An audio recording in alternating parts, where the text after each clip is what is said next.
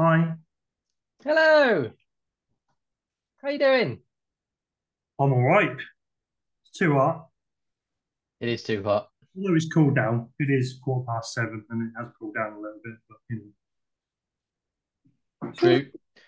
Uh, listener, we're re recording this on the day that uh, the day that my kids have gone back to school. It's the hottest day of the year so far, I think. Um, so that's uh, that's all good fun. But uh, also, it's the first first time we've recorded an episode since the end of June. So uh, we might be a bit rusty or a bit more rusty than normal. Um, but uh, do you know what? It's episode 42. I've got my towel. I've had a Pan Galactic Gargle Blaster. We're ready to go. Have you been reading something recently? No, but if you know the significance of the number 42, then you will get it. Uh, listener, if um, if that's you, then let us know. And uh, uh, there's no prize for the winner. But anyway, we'll give you a shout out um, uh, when we remember. Yeah. So good. Uh, we've got a great episode today, listeners, because uh, we we are interviewing Wez's boss's boss. So if he's a bit quiet and restrained, then uh, it's because he's scared and he doesn't want to get sacked, which is fair enough. Yeah, yeah. Even more quiet and restrained than normal. There we go. Ah dear. So good. You've been away. You've been you, traveling the world recently.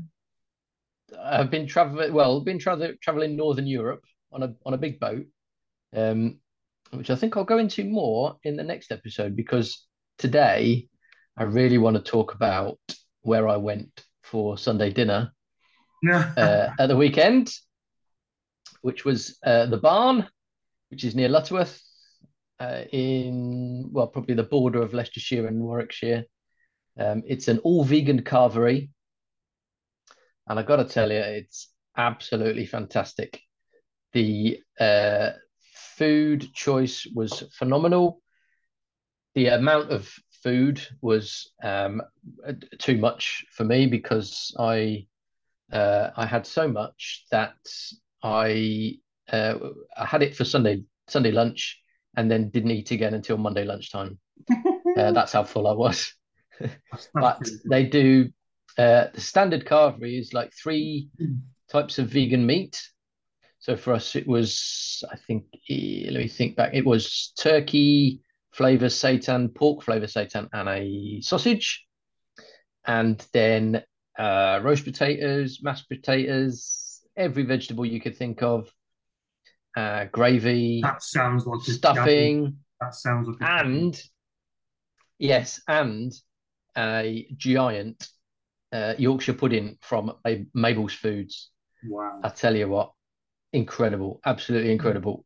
Yorkshire puddings is something that we've tried a few times, never come off, but the one that we had on Sunday was incredible. Wow. Uh, from so a shout out to Mabel's Foods for that, and a shout out to the barn as well. We'll tag them in the um in the social media uh, for this pod. But uh, yeah, absolutely incredible. If you're anywhere in the Midlands, then it's definitely worth checking out. And not just for the carvery, they do stuff during the week as well. So it's uh, it's open all week long. So you can go and uh, check it out. Awesomeness. Yeah. Might have to pop up there next time I come down to you. Yes, definitely. How about you? What have you been uh what have you been up to? Um, nothing much really. Um, I have found, um, talking of vegan food, restaurants type things. Um, hmm uh, I live near Rochdale, um, which is, you know, there are good bits and there are bad bits, you know, As with every town. as with every town. Um, but in the town centre of Rochdale, there is a, I don't think it's that new, but um, I think it it either opened at the end, not the end, um, as COVID sort of lifted a little bit, COVID restrictions lifted. Uh, it's called Bombay Brew, and it is it has vegan options. Um, it hasn't, it's not fully vegan, but they do a well every every curry we've had there so far has been great. But I had uh, cauliflower achari, I think it was called, and it was Mm. literally the best curry I've ever had. It's Wow. Just, but just I've never tasted anything like it, and I'm desperate to find a recipe so I can just make them at home. not not to say that I don't want to go back. Obviously, I'll go back. No. Much. Do they if you can. Do they do takeaway or is it uh, Uh, no, no, it's an eating thingy, ooh, a proper one? the proper one. Uh, Oh, lovely. Yeah, it's really nice inside. It's got a kind of, I want to say like Moroccan shipwrecky type feel to it. Not like your average. Wow, that's nice. bizarrely specific. Yeah.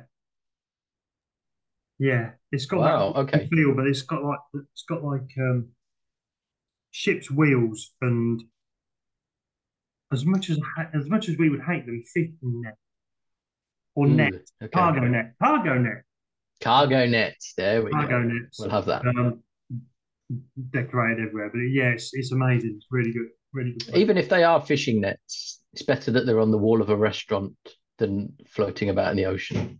yes, in the middle of the Pacific. Definitely. Yes. Yes. Okay. Good. Well, we've turned into a restaurant review podcast now. That's um Yeah. that was an unexpected turn. I'm going to give one more shout out because um, I had to go into the office yesterday. Um, had, I say had to. That's like uh, like a major hardship, like in the olden days when you used to do it five days a week, and that was just your job. Uh, but I went in the office yesterday, and just as I was on my way home, I came down the stairs at St James's Park Station, and normally because I'm a nerdy commuter, I normally like to walk along the platform a bit because I know if I get on a particular door, then I'll get off right by the stairs Like it. uh, where I get off. Okay. But the train was already in the platform. So I just jumped on it at the nearest door. And right in front of me, three people holding vegan flags, vegan t shirts, a bag covered in vegan badges. And I was like, this is meant to be. So, uh, happened to have a How I Vegan podcast badge attached to my work rucksack, which I swiftly unclipped and passed to them. And uh, we had a nice chat between uh, St James's Park and Embankment. So, um, hello to Laetitia and uh, all her friends. Uh, they'd been doing some uh, activism outside the, the embassy of Mauritius, protesting at the uh, Mauritius government supporting the uh, the trade in live monkeys, where they send them to labs in the US for testing, which we don't like the sound of. Oh, But yes, uh, they're they're involved in a lot of um, a lot of um outreach in central London, and uh, we'll tag Laetitia in the social media post for this pod. So if you're in central London and you fancy a bit of activism, you can get in touch with her, and she will tell you where they're going to be and when. Oh, So yeah, Sounds that was a um, that was a nice uh, surprise at the end of a hot day in London. Fantastic. Of networking never went amiss, did it? Exactly, exactly. Mm. That's it. So all good. Yeah. What do we need to say now? Um, I can't remember. What do we say? What I can't remember. What do we say now? We say something like, If you you want to get in, touch, go on. You, this is how out of practice we are. Go on, you do it. if you want to get in touch, um, send us a message um, on any of our social medias, of which there are many, but not all. Um, and just, just yeah, tell us how great we are or how crap. But don't do that because that would be rubbish. Um, and if you want to come on, do the same. Send us a message and say I'd like to come on, or ask us any questions, whatever you want. Get in touch. Yeah.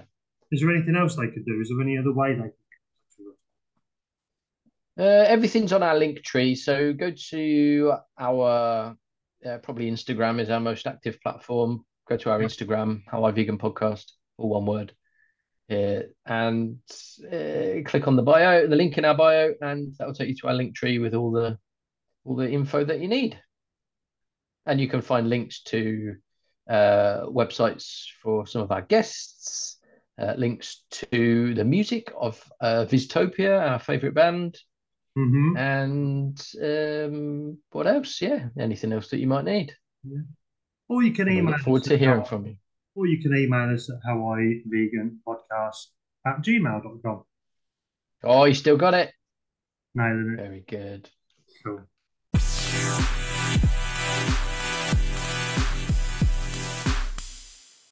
Hi, Bob.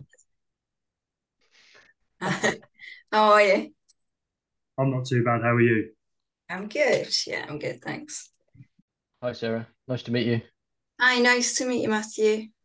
Is that the uh, Amnesty International poster over your shoulder that was on the um, in Toby's office in the West Wing? It is, and you're the only person that's ever picked up on that. It's been up there for years, but yes, it is. Fantastic. Hey, Wez, this is how you win brownie points. Absolutely. I'm a massive West Wing fan. Yes, yes. we sit in meetings and I always think of saying, should we talk about the elephant in the room? And no, like, Looking at the wrong poster. oh, that One one. next to it. It's the Everyone one. comments on the elephant. Nobody has ever commented on that one, ever. So you've got to be a West Wing geek to spot that, I think. I'm having that. Very good. Excellent. My mum and dad are rewatching it for the God knows how many. Yeah, Uh, I've done that I've lost count of how many times. times. Yeah. But yeah, Yeah. they- they've got the DVDs at the minute, so we'll have to wait Oh, until they've finished it. You can normally find it somewhere, can't you? It's normally on Yeah. something or other. Yeah, we've watched it several times. When we get when we get really stuck for anything decent Yeah. to watch, so right, let's go back to West Wing, and then you you're good Yeah. for quite a long time then. Yeah, that's it. Yeah, back to the old faithful. Yeah, you're right. You know, you've got.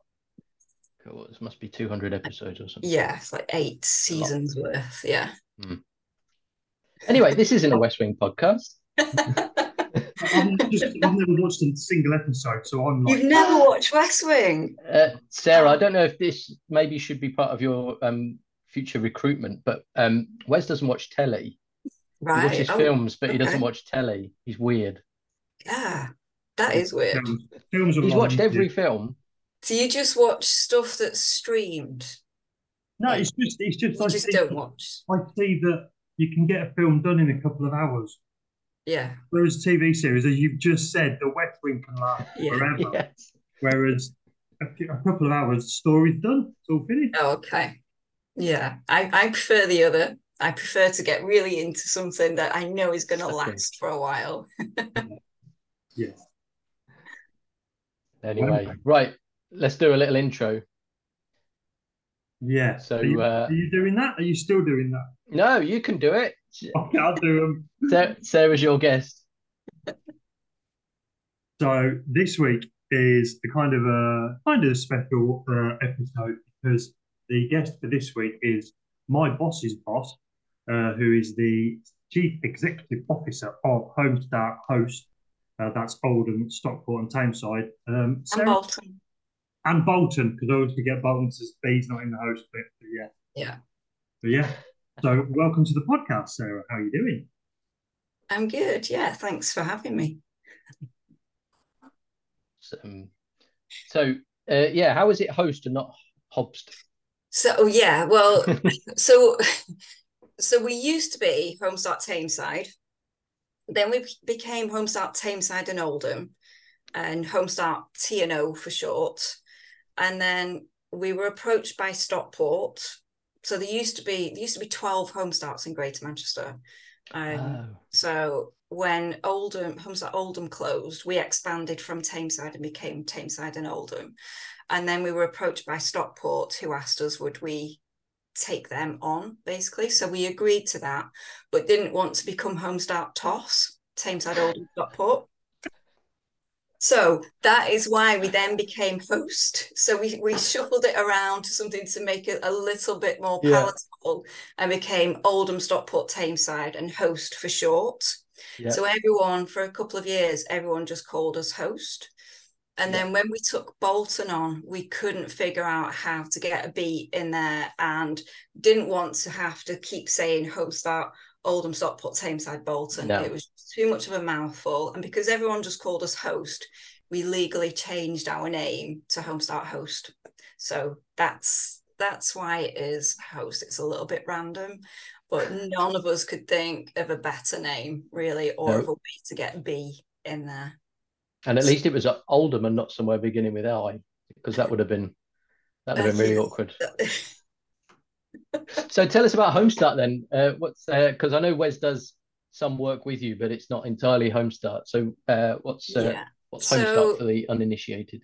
So Homestart, we're a family support charity. So we're part of a federated network, basically. So there are 180 something Homestarts across the UK. There used to be a lot more. There used to be um, about 360, but there's been quite a lot of consolidation and mergers, and also sadly quite a few closures over the last few years. So there's about 180 odd of us across the UK.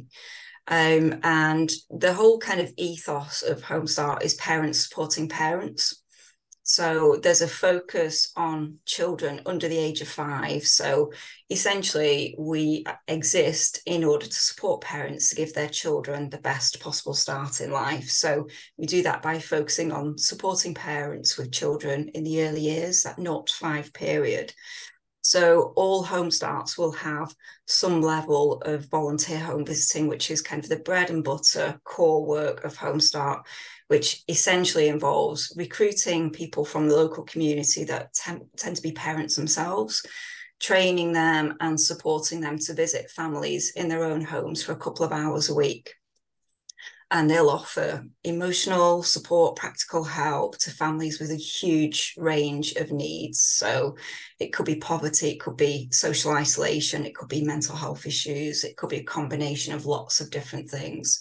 Um, quite often, the families that we work with don't have that kind of social network around them or extended family. So, um, the support that they can get from a volunteer is is you know, amazing support. Um, so that's like the the kind of uh, main work of, of all home starts. And then from that lots of home starts have developed different areas of work. And and for us we've got several areas of work. Uh, one of those main areas of work is supporting parent infant mental health.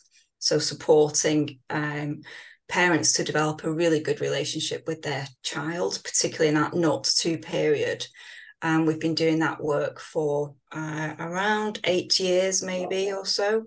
Um, and Dad Matters, which Wez now works for, was part of that. Um, going on for six years ago, we we kind of built on our parent infant mental health work, um, recognized that we were doing really good work with that, but actually we were predominantly supporting mums with a female dominated staff and volunteer workforce. So we tried to do something about that in partnership with our clinical colleagues. And fortunately, we were successful in um, applying for a grant. And that grant was from the Health Foundation. And from that, Dad Matters was born. So basically, we got enough money for a year, kind of 15 months to do some consultation work and some kind of project planning work. And we got Kieran in post through that, who's Wez's boss. Um, and it's just grown from that. So uh, it's been quite a journey over those kind of few years. Um, we do quite a few other things as Homestart as well. So in Oldham and Tameside, uh, we run infant feeding services, We've uh, recently acquired a baby bank, which wasn't something that we'd planned on. Um, so we have. As in, you can make a deposit or withdrawal. Um, no, I take a baby or something along that side. So it's, it's essentially like a food bank. Um, but oh. instead of going for food, you can access the baby bank through a referrer um, for essential items for babies and, oh, and children up to the age of 10, basically. So for families that are struggling um, due to poverty or facing financial hardship for whatever reason, um, we can help them with um, yeah, a combination of clothing, equipment. So most of the items that that we kind of distribute through the baby bank are donated by the public. So you know, children grow really quickly; they grow out of clothes mm. really quickly, and you also kind of get through your equipment quite quickly. So um, you know, once you've uh, no longer have use for your pram or you know cot then you know people pass it on to us mm. we make sure it's clean we safety check and then we we distribute it to families in need Fantastic. So that's that's kind of something that we acquired because it was facing closure. Um, it was previously run by another charity that that um, unfortunately couldn't sustain the service for um, a number of reasons. Uh, we use the service a lot as Home Start, so we stepped in basically to take it on. So we've been officially running that since April. Um, and our most recent endeavour is we are opening a charity shop, which we're just in the process of cleaning and and kind of fitting out. We just got the keys a few weeks ago. Um, so that's in Hyde in Tameside. So that will hopefully be open at some point over the next few weeks. Brilliant. So we do lots of other things as well, and lots of things that, mm. that come and go, but that's kind of the main areas of work. That's fantastic. A real lifeline to lots of people in lots of different situations. Yeah, definitely. And families come to us for you know for different reasons, and and we've got a, a, real kind of range of services from pregnancy up to age five that families can dip in and out of as they need. You know, the different kind of services really. So yeah, so it's quite quite a good offer. Um, we're quite a large home start, so um, so we have got, you know, a lot to offer families. So um, yeah, that, yeah, that's a big area that you cover, isn't it, geographically? It, it is and, geographically, population-wise as well. Yeah, it's quite significant. Yeah, yeah. yeah. Mm. So um, yeah. So, what would be the best way for people to get in touch if they need any um, if they need any of your services to find out more about your services? Yeah, so you can go to our website, which is www.home hyphen starthost.org.uk. Um, Wez can, I'm sure you can kind of share the website details if you've got any show notes or anything like that. Mm-hmm. Um, so yeah, and we're always looking for volunteers as well. So if people are in those areas, those four areas, Oldham, Stockport, Tameside, Bolton, if you've got any time to spare, we've got a, a real kind of range of roles that people can get involved with. Um, but we're always looking for volunteers. Yeah. Fantastic. And that I, am guessing that's the same wherever there's home starts. You said there were, yeah, uh, you know, over a hundred. Uh, I'm guessing yeah. that's not nationwide coverage, but um, uh, some somewhere to, you know, perhaps from your website they can find stuff that's more local to them. Yeah, absolutely. So we've got a national body. So we've got Home Start UK that's kind of uh, an umbrella organisation. So if people are interested in home starts, you know, wherever they might be, if they Google Home Start UK, um, there's a map on there. You can enter your postcode and it will tell you where your nearest home start is.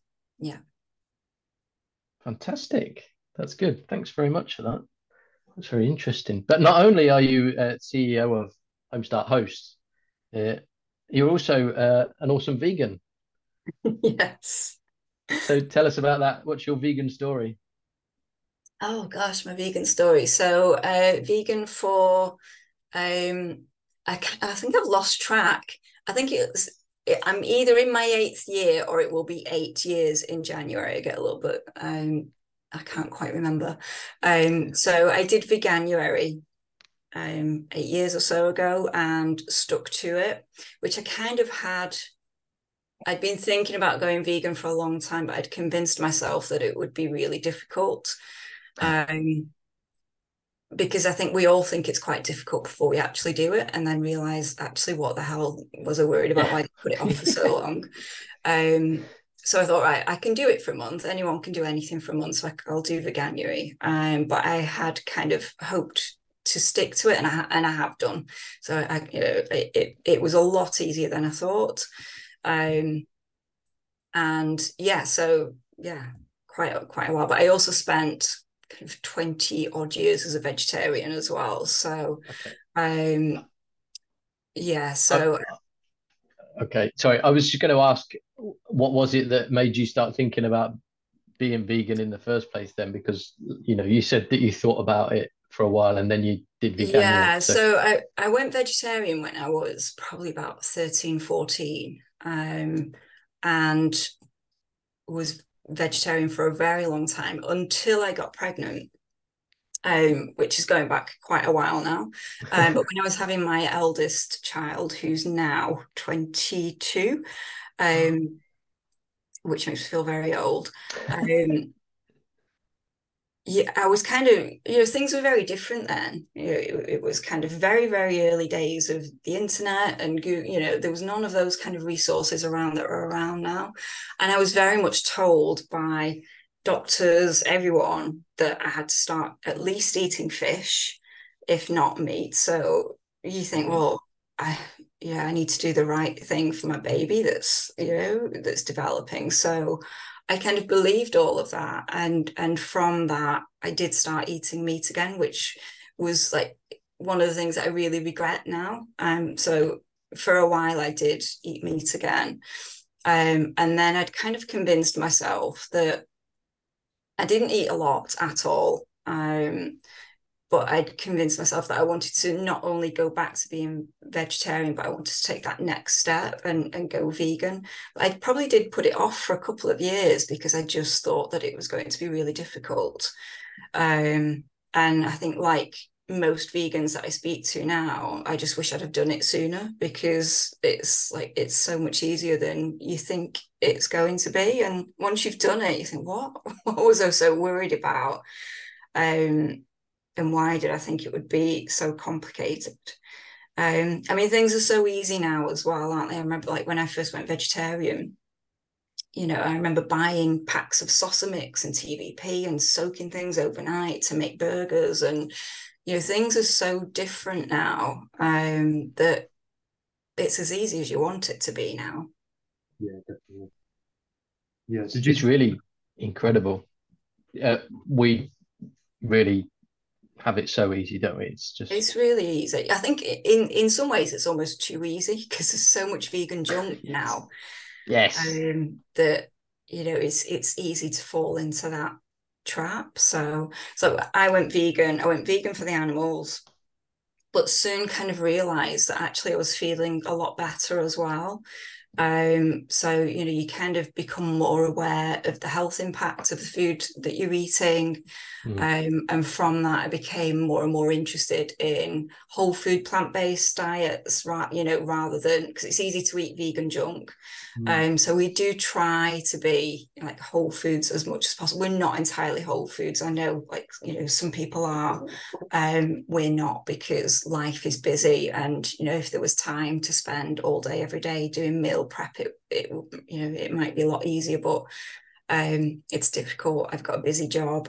So, you know, sometimes it needs to be whatever falls out of the freezer. And um, that's when it then becomes a bit easy, you know, to rely on the vegan junk quite a bit. But some of it is so nice that it's it's quite hard to turn away from. You have, mind, you have to be mindful, don't you, of like how, like say of eating that junk food and then just going, hang on a minute, we just need some some like a vegetable dinner. Yeah. Have a roast dinner with tons and tons of vegetables in it. I'm all right now. Yeah. So did you find anything like, and was there any difficulties you you found over from when you changed to now? Any any struggles with that? I think like everyone, um, you know, giving up cheese was difficult because I don't care what anyone says. I've yet to find a palatable vegan cheese. They're all rank, nope. if you ask me. um, they don't exist. They don't exist at all.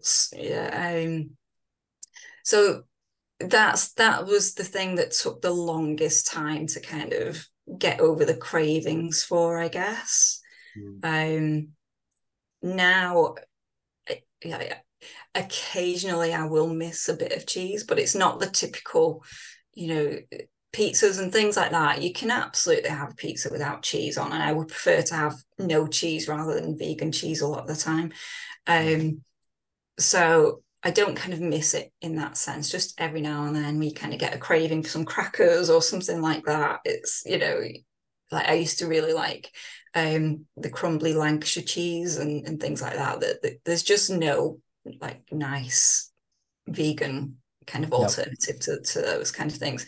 But things improve all the time. And I do quite like the the vegan Philadelphia these days. So mm.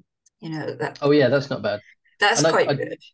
I just saw this evening um, that uh, I think it's honestly. On, hold on, I'm just going to Google it. Honestly tasty, I think they are. Yes, I've just launched a brie oh, uh, okay. uh, that's for sale in Holland and Barrett. Oh, okay. Um, that's just come out. So that I've had a couple of their bits before that have been pretty good. Yeah. But really, the only vegan cheese I've had that's been any good was in a restaurant in Belgium.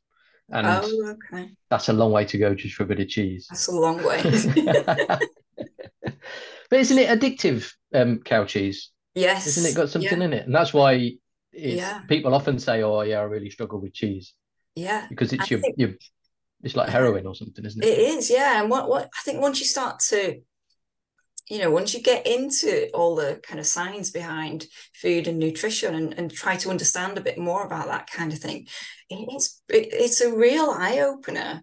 Um, so know like when I first went vegan, I didn't feel like I needed to watch a lot of the kind of animal focused um, films and things like that. I'd already made that decision.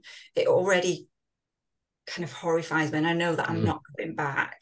But the the things that I was really interested in were things like forks over knives and Cowspiracy and all you know all of those kind of things that really kind of shine a light on the way that food is marketed and um, you know the, the kind of stuff that's in there that that we just don't know about really kind of got interested in um like Michael Greger and Dr. Klaper and Campbell and you know all of that. And and it is just a real eye opener so yeah there's definitely there's definitely kind of addictive um elements to cheese. And you know once you kind of do find out actually this stuff is really really bad for you. So not only is it really bad for the animals it's really bad for you to consume it.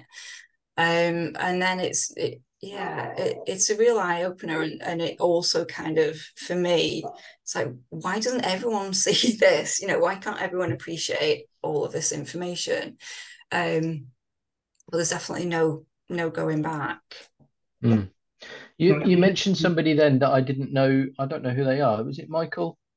Oh Somebody? yeah, so Michael Greger, um, so the um, he he's a vegan doctor, so they're all from they're all American, um, but there is yeah, so they've all been involved in um, you know some of the films like Forks Over Knives and Ah, um. Cowspiracy and, and and things like that, um, and I think with um, Dr. Colin Campbell and Dr. Esselstyn, they um, have very much kind of led the way in um, the benefits of a whole food plant based diet for things like preventing and reversing heart disease and diabetes and you know those kind of things. So they're very much coming at things from a health angle. I think um, Dr. Esselstyn was um, a cardiologist who kind of just got fed up of fixing patients with heart disease and kind of really really kind of uh, this is going back years and years and, and he kind of really did his research and um, found out a lot more about areas in the world where they don't have the same kind of levels of heart disease as, as they do in America. And once you start to look into that and you see that the diets are massively different and, you know, kind of all the evidence kind of really stacks up, which, you know, people know about the, you know, the, um, the risk of eat, eating too much red meat and, and those kind of things. So not only for heart disease and uh, diabetes, but also for cancer. So that you know, that there's a lot of of kind of health science out there, but it's very well um, hidden and kept in the shadows by the animal agriculture industry. So um, you know, it's quite hard to get through that, yeah, through all the marketing and the messaging and the power that they have got. Um, but I find all that side of it really interesting, and and all of that was stuff that I wasn't aware of when when I made the decision to become vegan. Um, but it's it, it just really adds, you know, to to everything about animal welfare that's already kind of there in terms of my values and things that I just don't want to engage in because I don't think it's right. It then, you know, really kind of adds to all of that. So um yeah I, I find all of that really interesting Because was that um would that have been that research that you're on about? Is that the stuff that was perhaps linked to the China study?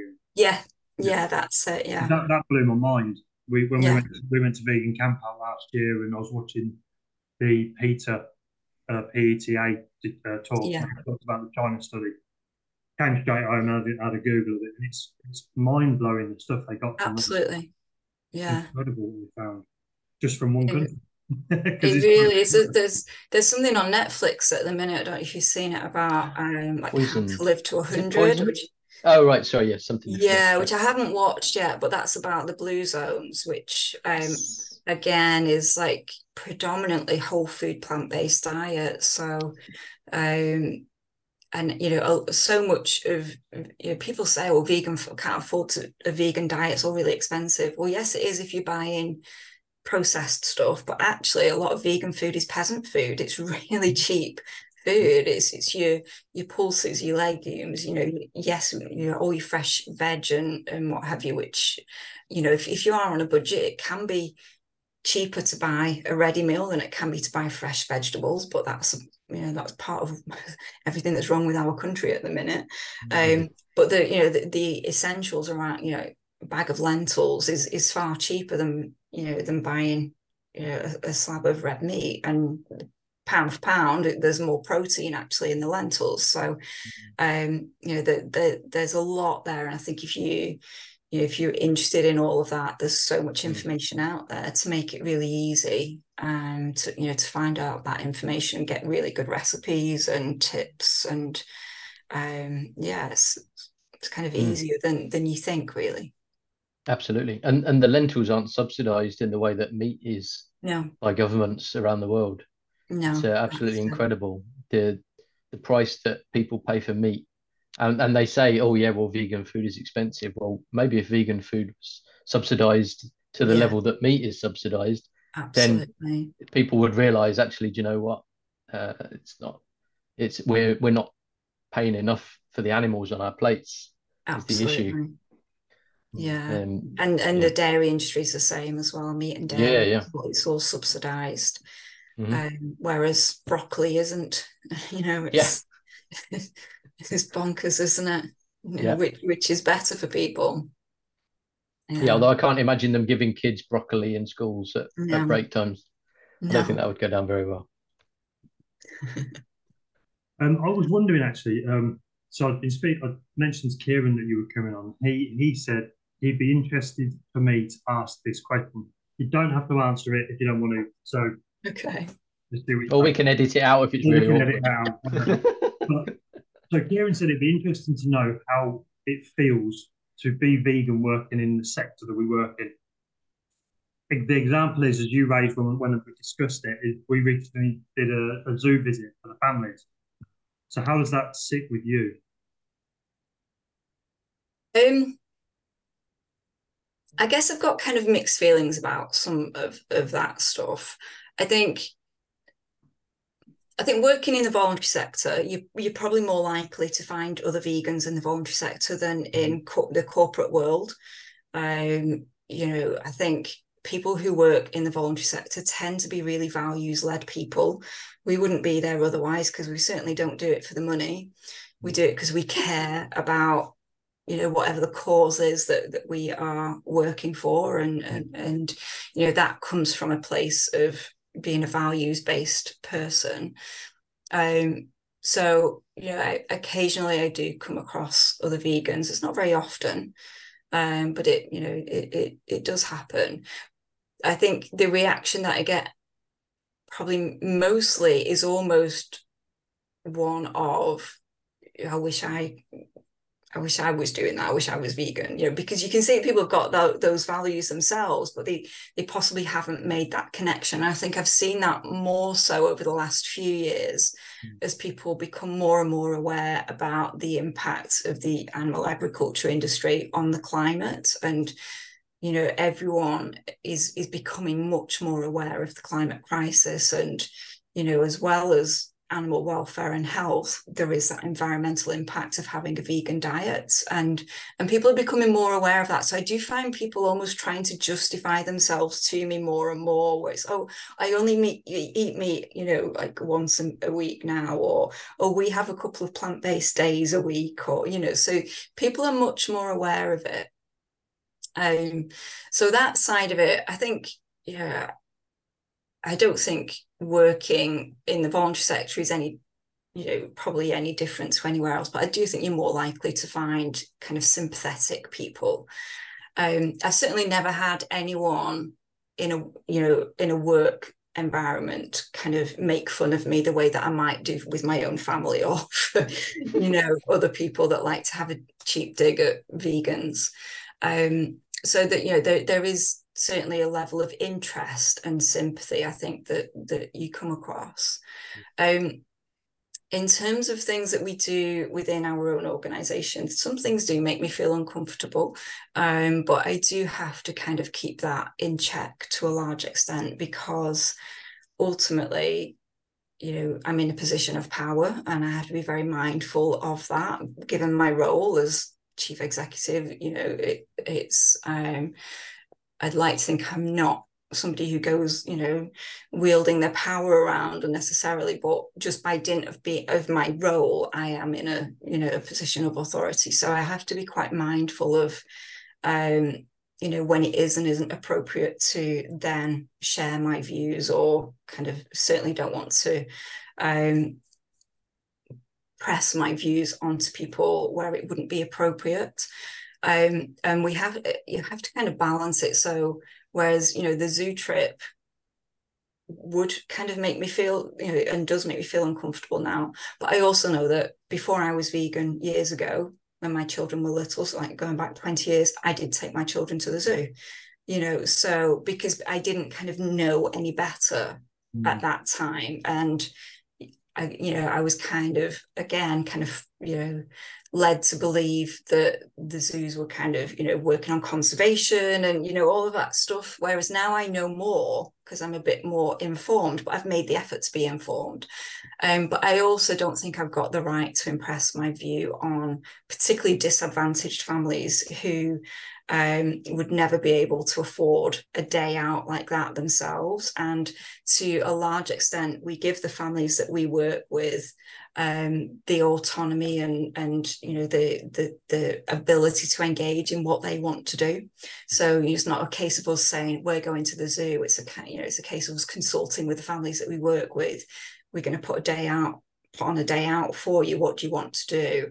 And overwhelmingly, the request came. Well, we'd like to go to the zoo. I'd like my children to see these animals, and you know, so I don't feel like it's my place to deny those families that opportunity as uncomfortable as it does make me feel. And actually one of the reasons why i you know that did kind of push me to really want to go vegan years ago was because um, we did a trip to Smithills farm um, years ago with with Home Start families. And i went on that day out and just came home feeling quite horrified actually. Um, so part of um, you know part of the uh, kind of experience of the day was to go into the milking shed. And although this kind of milking shed had um, open sides the stench in there was it was like very kind of sulfurous um, smell.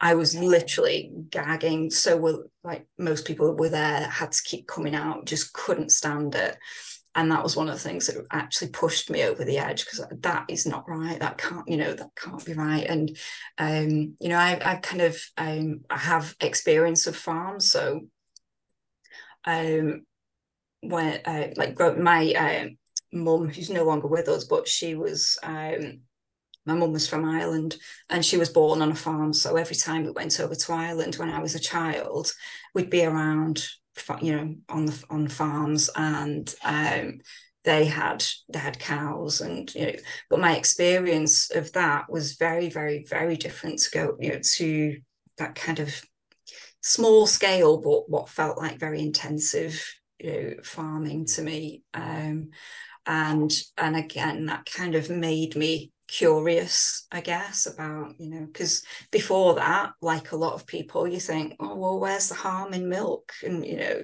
yeah. You don't really think about these things until you become curious to start to find more out and and you know then then you become horrified um yeah. but yeah so it does make me feel uncomfortable now but lots of other things that i come across at work make me feel uncomfortable and i have to be quite um mindful of. And there are some things that um, make me feel quite frustrated sometimes, so, you know, in a in a work environment. And again, I have to hold my tongue quite a lot. um, and just you, you know, I think again, and it's like it's like a lot of the vegan debate. You know, you can have um, you know you, you're you're kind of your carrot oil sticks with with the vegan you know trying to persuade people to become vegan or trying you know trying to have that debate and that that argument. And there are different approaches to that. Um personally i prefer the kind of um you know the, the kind of positive messaging around it that would hopefully you know lead people to to become vegan themselves rather than mm. kind of browbeating them or saying you know you know trying to to shame them or make them feel guilty because I, I don't think that is as successful from my point of view. I think um, Rich Roll, I don't know if you ever kind of listen to his podcasts and, and things, but he kind of describes himself as wanting to be the lighthouse, kind of you know leading people to to you know to to where he's at in terms of veganism. And and I kind of think yeah I can see for me that that feels more positive than than to to be the one saying oh you, you shouldn't do that. And um you know to kind of have that more combative style doesn't I, I don't think that that I don't think it's as successful. And certainly for where I am in a work setting it wouldn't be appropriate. No. So I'm not sure if that answers your question, but yeah. yeah, it, it's uh, at work. It is a minefield, isn't it? Because yeah, yeah, you you want to stay true to your values, but also you know you've got to pay the mortgage. So you can't yeah. can't be in there with your placards and having a go at people and um, holding up the cube of truth and all that kind of thing, can you? So absolutely, it's yeah. um, it is it is really difficult to get that right balance without um, being completely alienated by your colleagues yeah it is difficult and i think sometimes you know when you say things just as a matter of fact um you it, it's just as powerful as as if you're trying to you know persuade or or stop something like i wouldn't want to stop the zoo trip because i don't want to see i don't want to spend money mm. on the zoo but it, i wouldn't want to stop that because I just don't feel that, that that would be appropriate in my position to do that. Even though I could, I don't think it would be appropriate. Yeah, yeah that makes sense.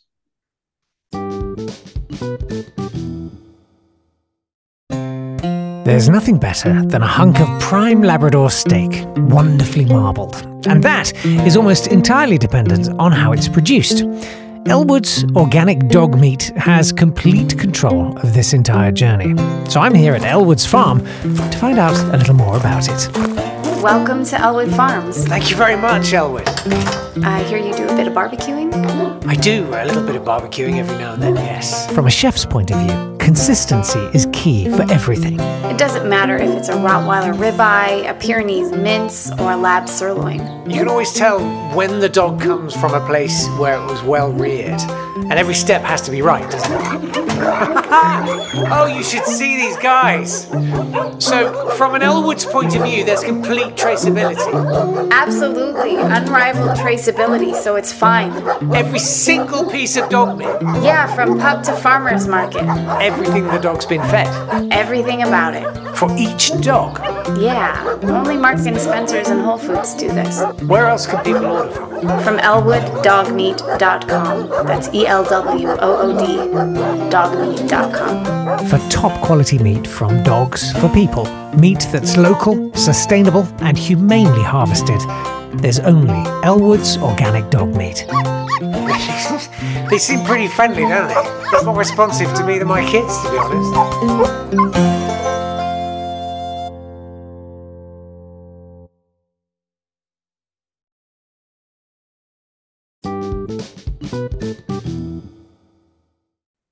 Hey, thanks for coming back. Hey. I was worried you might uh, not come back because you were writing up some sort of disciplinary paperwork for Wez. You've been planning that for a while, haven't you? I wrote that down on the train on the way home. oh. I wouldn't discipline anyway. the only other vegan on the team. Yeah, he's got a protected characteristic, a characteristic now. So, yeah. Give me free rein. Brilliant. Not quite. no, don't push it. Excellent. so uh, when you went vegan, then uh, Sarah, what did your friends and family think about it? I know you mentioned you've got a sort of farming background, or uh, um, not sort of farming background, but um, yeah, but within the family. Yeah, my mum grew up on a farm.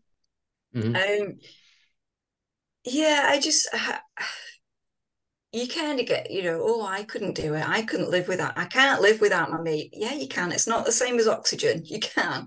Um, so yeah, I still get quite a bit of pushback for. I've got three sisters that are all older than me, quite a bit older than me as well. So I've always been the baby of the family. Um, right. So you know, the, there's still that sense of it. You know, it's them. So they're they're quite close in age, and then along I came like 11 years later. So there's 11 years between my youngest, next youngest sister, and 14 years between me and my eldest sister. Um, so yeah, they they all kind of share the same views of you know very much meat eaters. In fact, my eldest sister um, has spent some time on like the paleo diet, and you know, so she's like exact opposite uh, which is, I think I don't know enough about it, but is you know she she she spent time doing Atkins years ago, oh, uh, which is like loads and loads of meat. I believe paleo is very similar. I, I don't know if it's like Atkins that's been rebranded since Atkins died. Since he died, yeah. so um, yeah, so uh, yeah, so she kind of you know is very kind of staunch, you know, meat eater and and what have you. Mm. Um, so there, yeah, there's a bit of kind of pushback there. But then, like my own family, it it you know absolutely fine. And in fact, my daughter went vegan not long after me, so she was yeah. vegetarian for a while. Um, and she, yeah, not long after me, um, went vegan, and it's also stayed vegan. Um, so because she was also vegan, I was cooking mainly vegan meals. Um, yeah. so I've got a son as well. So he's he's just turned 20 and he is absolutely not vegan and has no intention of ever yeah. kind of you know being so um despite my gentle, you know, kind of encouragement to eat more vegetables and and what have you. Um so but because i was cooking predominantly kind of vegan my my husband who was previously you know not interested at all in being vegan is uh he, he's he's certainly vegetarian.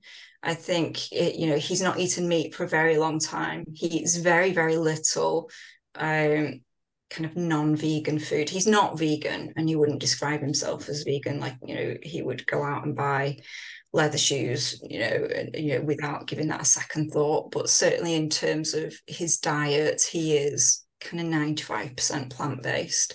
Uh, wow. It's it's it's cheese. It's the cheese that yeah yeah that he um, struggles with every now and then. Um, so I wouldn't describe him as as vegan at all, but um, he's certainly shifted massively since really since good. I went vegan.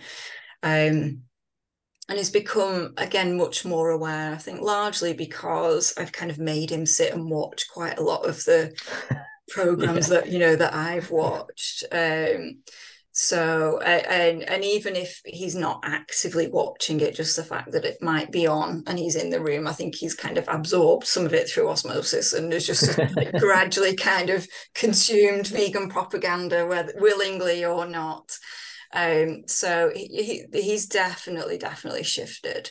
So there's been, you know, a bit, bit of a mix really. Um, friends, like, yeah, I, I think the like the first question was like why you know people like why would you do that um but now you know they accept it and actually i've made quite a few new friends since being vegan that are that are other vegans um, just through the vegan community and, and what have you. And you know that and that's really great because you know that there's that shared value base. There's you know, it doesn't it doesn't even need to be a conversation. It's just you know that you're both coming from the same place. Um and and i've now quite pleased to say i know quite a few few vegans um, and some of them I meet up with, you know, every week, uh, a couple of times a week with some of them, and some of that is through vegan runners. Yes, Um, but, uh, yes. Wez always moans at me because most of the guests that I've got on have been people I've met through vegan runners, and this Oh, one I okay. could take no blame, no blame whatsoever. it's Fantastic. great. I Well done, mean, Sarah. yeah, it, it it's uh, yeah. I think there's just such a great vegan runners community out there. It's absolutely brilliant. Um, so most of my now like vegan vegan friends, I've met three fantastic vegan runners that you know um, we meet up quite regularly. Um, and also some other vegans. So like another thing that um, that we do is we have an allotment, um, and actually two of the other people that I, I don't know everyone that's got an allotment on our site, but certainly know two of them um, that are also vegan. Um, so you know that again, there's you know there's that interest in healthy food, and you know I think similar to me, I think both of those um, people came to veganism through what you know wanting to do the right thing for animals, but you know then kind of get more interested in in food and nutrition and you know the the kind of natural link from that to kind of growing your own food and um so yeah so it's it's quite nice to have you know um to, to know people to have friends with those kind of shared interests um but yeah vegan runners has been like i would say instrumental in kind of my vegan friendships developing really Fantastic. It's uh I say it nearly every episode, but it is it's been such a great support for me yeah to to meet so many new people. And without that, I don't know I don't know how else we'd find other vegans no because there's not just that hanging many of around a out there. restaurant or something. yeah. yeah, there's not that many of us out there really. So, so you know, No. in terms of general population size, but um, yeah, I think vegan runners has been brilliant, and actually, um, so through vegan runners, um, I I kind of met somebody at my local park run. We arranged to meet up. She was um, you know, a, a vegan runner from uh, from Wigan. So we arranged to meet up at the park run in, in Wigan and we've become really good friends. We run during the week Ah. and we meet up at park run. Um, and then there's two other vegan runners at, at park run. Um, so again, one one of them comes out with us. We tend to run on a Thursday evening, and then we meet up at Park Run. And there's a there's a group of us, so you know, do Park Run, um, and then coffee and chat afterwards. And Yeah, that's the it best takes bit. up all yeah it takes up all like the saturday morning it's yeah it's really good Yeah, fantastic. Is, is Wigan yeah. your local? Yeah, yeah. When you finished, yeah. yeah Is Wigan your local one then? Yeah. it is yeah Haigh woodland park run that's my nearest so i actually live in chorley um so there isn't Okay. one in chorley but um i'm kind of um i'm on the the wigan side of the chorley borough Okay. so yeah that that's my nearest one. Uh, which is you know it, it's lovely actually. It's a gorgeous setting. It's a tough park run though i think but i think they're all tough but um yeah. Uh, if anyone ever suggests uh, Watergrove, oh right. uh, make sure you're busy that day. okay. Uh, I did that one when I visited where's one weekend, and it nearly killed me. And it, Oh, it turns out it's in the top five hardest Oh, park is in the country or something. Yeah, it's oh horrible. gosh whereabouts is that one then Wez So Is it's, it Rochdale was? just Okay. just outside Rochdale, between Rochdale and Littleborough. But it's, Ah. it's like Matthew found that there was a there's a grading on the website, there is yeah and Watergrove was eight out of ten. wow Yeah, that's it's it, it's basically you start here, you go down, yeah but then obviously you have to come back you up. come back up yeah Yeah, it was. Yeah. I, the going down, I was like, oh, this is great. yeah And then I was like, oh, wait a minute. Uh, here we go. yeah You're basically crawling at the end. yeah it's yeah they're tough Right. some yeah Haigh is a bit like that but so like the, the first Okay. half is downhill but then as you say you got to come back up Mm. so yeah it's quite tough So, so apart from park run, what's the um? Oh, sorry, apart from vegan runners, what's the best thing about being vegan? Um, best thing, I, I think it's just you know you, you you go to bed at night with a clear conscience don't you? You don't you know you don't kind of feel that that guilt about what you've maybe implemented on you know on animals during that day. I think um yeah I, I i don't know i think i think you just feel lighter in yourself somehow for not contributing to all of that i think that that's that's the best thing mm. i think everything else you know there are so many benefits you know the the kind of health benefits and um you know being able to kind of meet people with that shared values system the um you know that you know that you're doing the right thing for the planet which is more important than ever mm. um but yeah that sense of you know when you're out on a walk or anything like that um you know you, you see whether it might walk past a field of field of sheep or cows or whatever and you can you know you feel you really feel for them because you know what their fate is going to be but at least you know that you're not contributing to that mm. um so is that that kind of you know that, that sense of yeah at least i'm not i'm not paying someone to contribute to that on my behalf. You said there about the guilt thing, and I just made me think it's a guilt that you don't realize you have. Yeah. Because you always, you know, if you, if you, you feel guilty about doing something, but you don't actually realize that you feel guilty until you stop doing it, and you're like, yeah, oh, now I feel like a right ass, you know. Yeah, but it is that's that cognitive dissonance, though, isn't it? And you know, we are all conditioned to think that we need you know, we need animal products, whether that's the meat or you know the milk. You know that mm-hmm. that is completely conditioned into us as a population. It goes back to what I was saying before about when I was first pregnant. You know, I was told that if I wanted to do the right thing for my developing baby, I had to, you know, I had to eat, you know, eat meat basically, or at least eat fish. And I didn't know any better then. Um, and you believe what you're told you believe what you're told by i was going to say you'd expect a medical professional to tell you the truth wouldn't you? It's uh, yeah. it, but but now knowing what we know it's it's just incredible. It's it is incredible. And, and i think what is really incredible is when you find out just how little if any the medical profession how, you know, how little education there is for the medical profession on nutrition you know they they, they barely scratch it it's you know it's the one thing that's in all of our power to control isn't it is what what goes on your plate for each meal that you sit down to eat. And you know the the only time it really gets spoken about is in relation to obesity.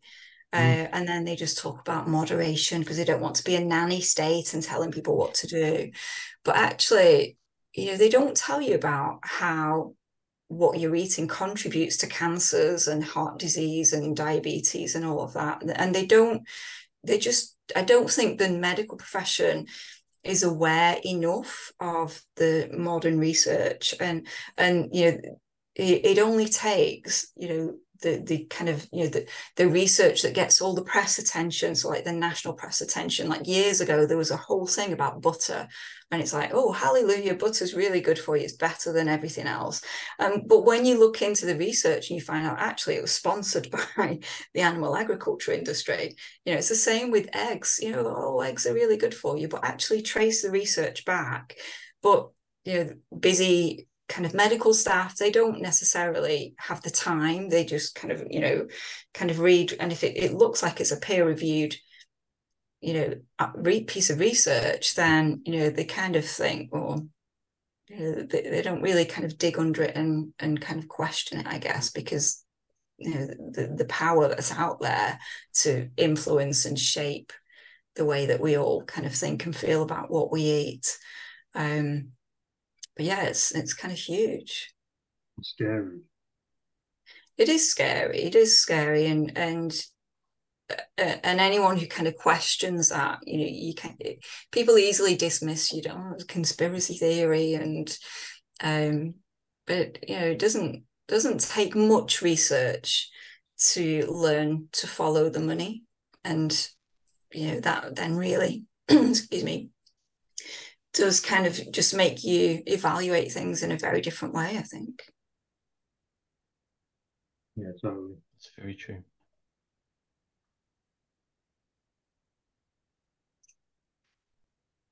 Is it my question now? Sorry, we're a bit out of practice. We haven't done one for about three months.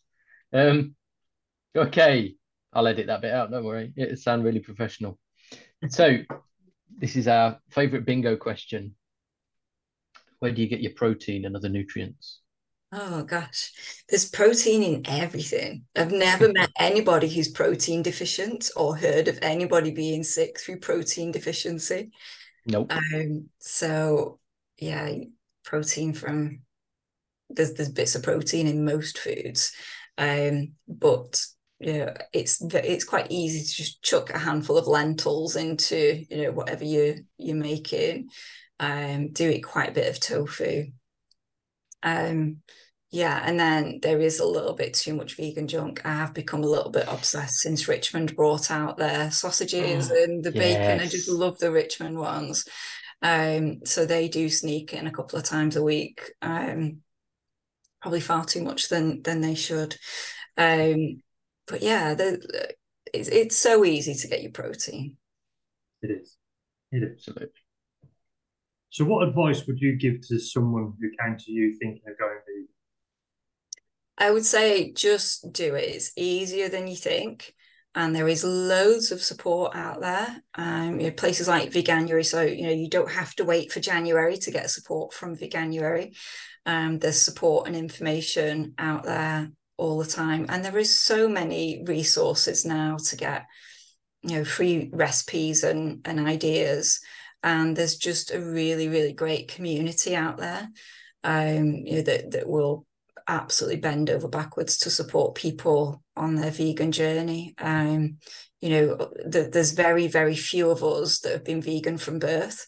Um, so you know, there's there's no, from my point of view, there's there's very little judgment around, you know, people transitioning from, you know, because it, it, it's a lot to do overnight. Very few people do do kind of make that decision and, and change overnight. So um, you know, everyone that I've ever spoken to that's vegan is only too happy to support other people that are kind of vegan curious and to support them on that journey and in in any way that we can, whether that is, you know, giving them um, kind of links to information film, you know, films that that help people to become a bit more informed, um, or recipes, or just you know where to um, kind of get your fixes for things like you know if you, you know, I was always and still am a bit of a chocoholic.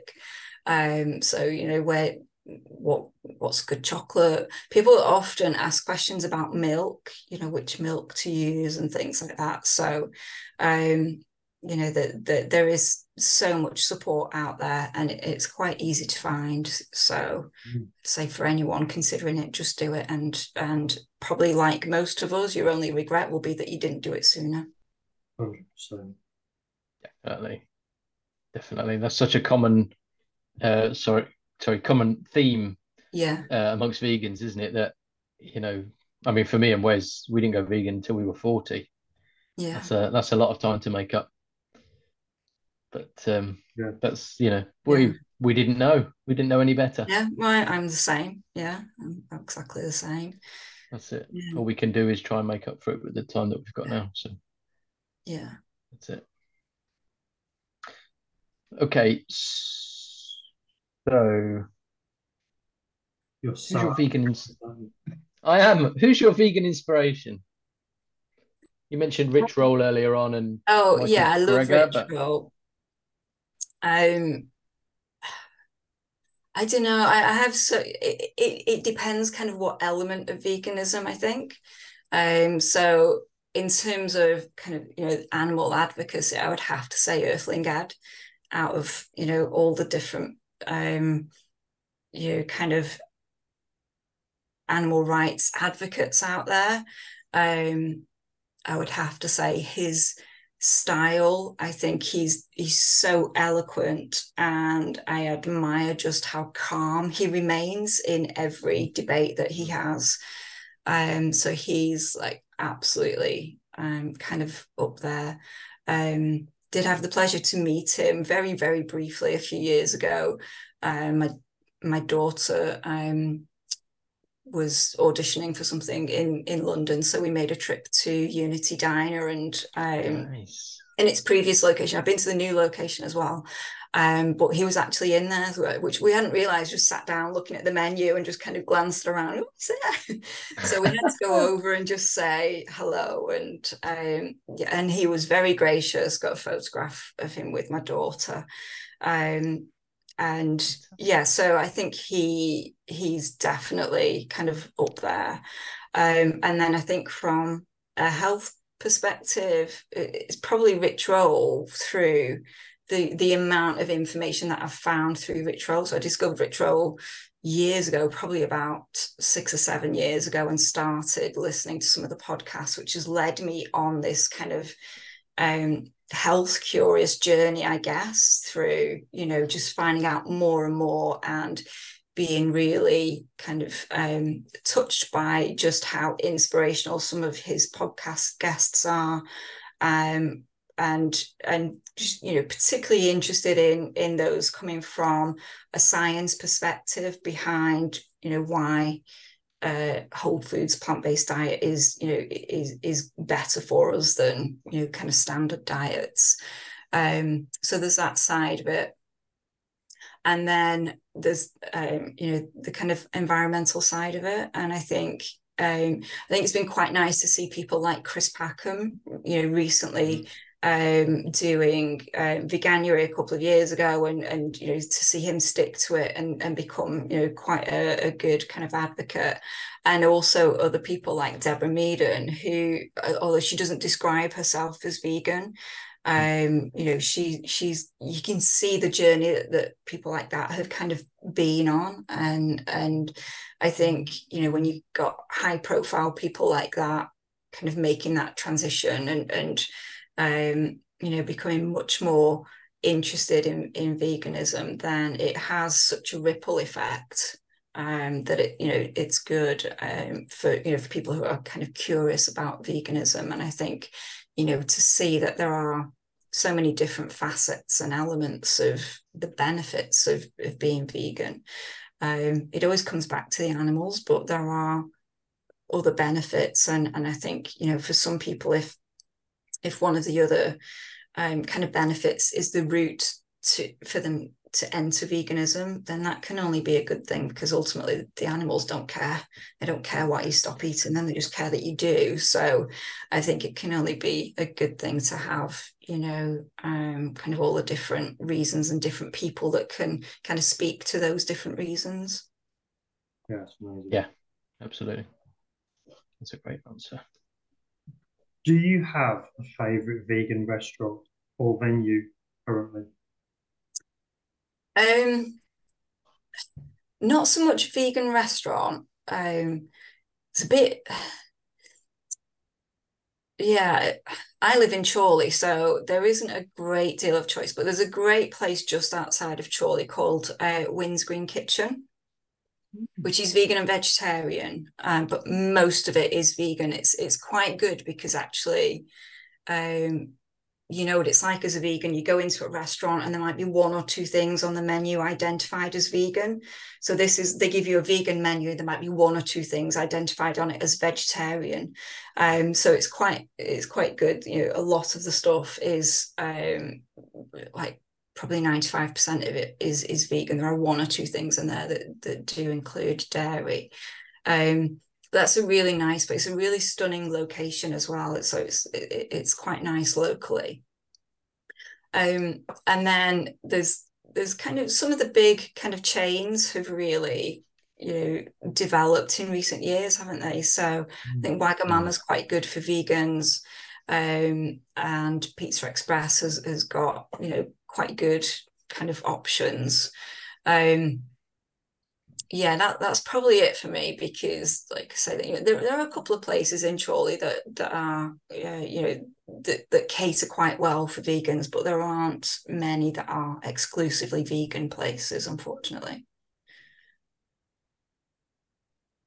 That is frustrating, um, but um, I'm in pretty similar boat here in Northamptonshire that there's plenty of vegan options, but um, there's only a couple of prop, Yeah. proper vegan restaurants um, in Northampton. There's not even one in Kettering where I live, but Right. um, yeah. you know, just have to make the best of it, don't you? There's there's some You that do do, some yeah. really inventive vegan options, um, and then you save your special trips for um, yeah, proper vegan restaurants. Yeah. Yeah, that's. Yeah, I went to a great place recently in um just outside Southport near Ainsdale. Um, that was really nice. I can't remember what it was called. Something like Wild Rose or Wild Roots or something like that. That was exclusively vegan. Um, but the yeah, it's it's it's a bit of a, a journey for us. It was, we'd been to the beach at Ainsdale for the day, so um cold in there. But that that was nice. But yeah, the unfortunately there's not that many that are exclusively vegan. No, it's a shame. Um, okay, so this is our final question, and um, it's one we started asking probably about a year ago uh, when we came across the term Vystopia, which is the um, I'm probably going to get this wrong now. I'm so out of practice. The uh, the anguish that vegans feel at living in a non-vegan world, and uh, and how we cope with it. But uh, do you have hope for the future?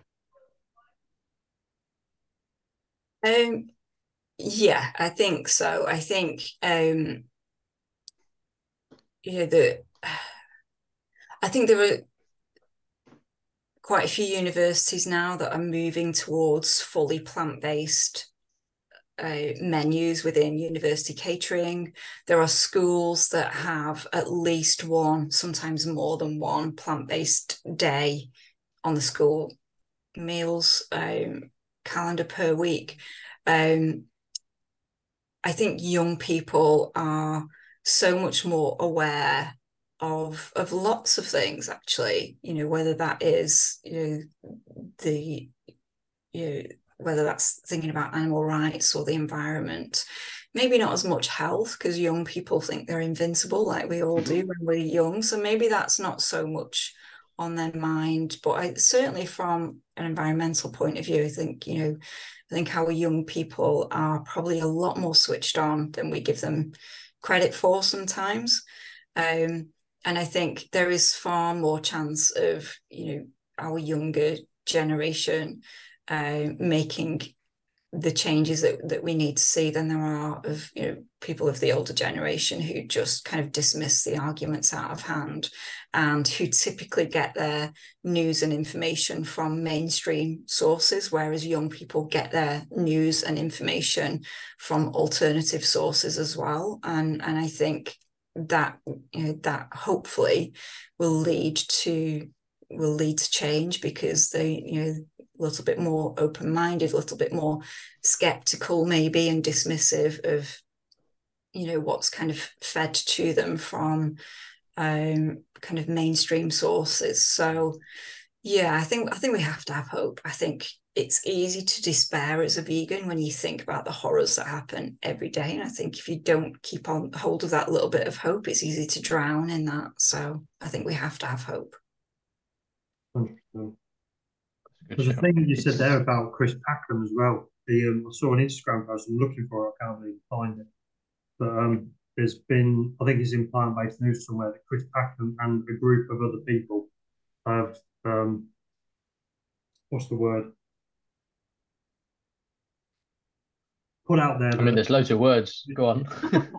that, um, that they're, they're, they're pushing for universities to make all their restaurants fully vegan.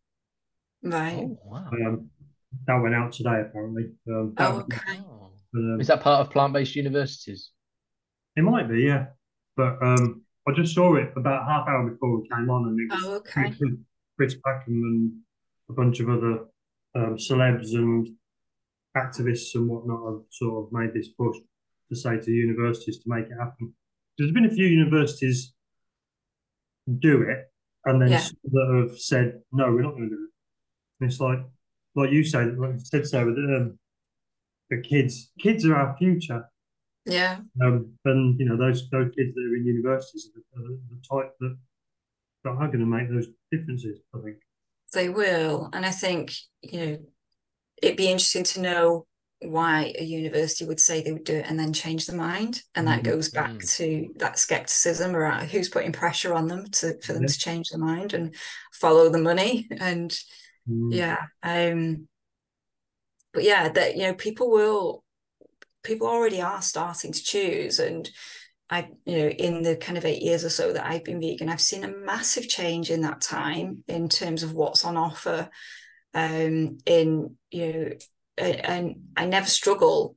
I never struggle to find something to eat where you know, no matter where I am. Um, so I think you know the the fact that there is more on offer shows that there is more of a demand for it, and yeah, I think that you know the the two will feed each other. And we've said before on previous episodes how, um, like Matthew said, we we we both changed five years ago now when we were both forty, and the difference from then till now is exponential. Massive, isn't it? It's like Mm. well, you know, it's only it's only going to keep happening. You know that we do see restaurants closing down. We see is it beyond Beyond Meat have just gone into receivership or something. Uh, but it, it's just because there's so many other brands out there Yeah. as well now. It's not it's not that there's no uh, call for it. It's the fact that it's growing. So there's more Yeah. competition. Absolutely, and I think um, I think some of those brands are, are quite expensive, and and actually when you know really good alternatives come along, because like the you know like the Beyond Burgers, they're really expensive. Um, and actually, you know, like the co-op's own burgers, they're my favorite. You know, they're and they're re- they're really cheap. Um, so you know that it's good to have choice. Um, Yeah. but yeah, I think um, I, I read something. There was something about about Heck a few weeks ago, wasn't there, saying, um, "Oh, there's no no demand for vegan food, so we're stopping our vegan sausages." No, your sausages were rubbish. So that's what why it- nobody's buying them because they were rubbish. Yeah, that's right. We've we've tried them and we were like, Yeah. nah. So when you've got choice, you know, yeah. But I think I think you know businesses have clearly cottoned on that that there is a need a, a demand for vegan. It's quite interesting actually to see now much more of the beauty industry labeling things as vegan yes. as Mm, well yes. because that's definitely a new thing and i've seen Mm. that on tv a few times recently like garnier or um you know what shampoos and, and things and you know and, and clearly targeting and marketing them at, at a vegan audience um that's that's something quite new i think from the big brands so the, there's clearly a need out there that they're trying to hook into into that demand That's it. That's That's good. That's awesome. Well, Sarah, we're at the end. Thank you so much for your time. It's been No fascinating, and I hope we didn't do anything that's going to get Wez in trouble. But um, thank you so much um, for talking to us about Home Start and about uh, your vegan life. And thanks for Thanks. mentioning vegan runners as well. it's always good to talk to other vegans so nice It to is see you. so much. absolutely.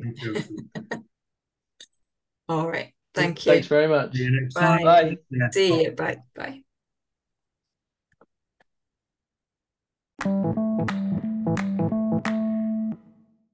She was great. Well done. I don't think you got sacked there. Ah. I don't think you did enough to get sacked. Well done. Uh, great guest. Great guest. Yeah. Very good ideas and viewpoints. Absolutely, yeah. Very good. Good to come back with a bang. Yes. Yeah, I'm just going to stop saying yes, lots. Yes.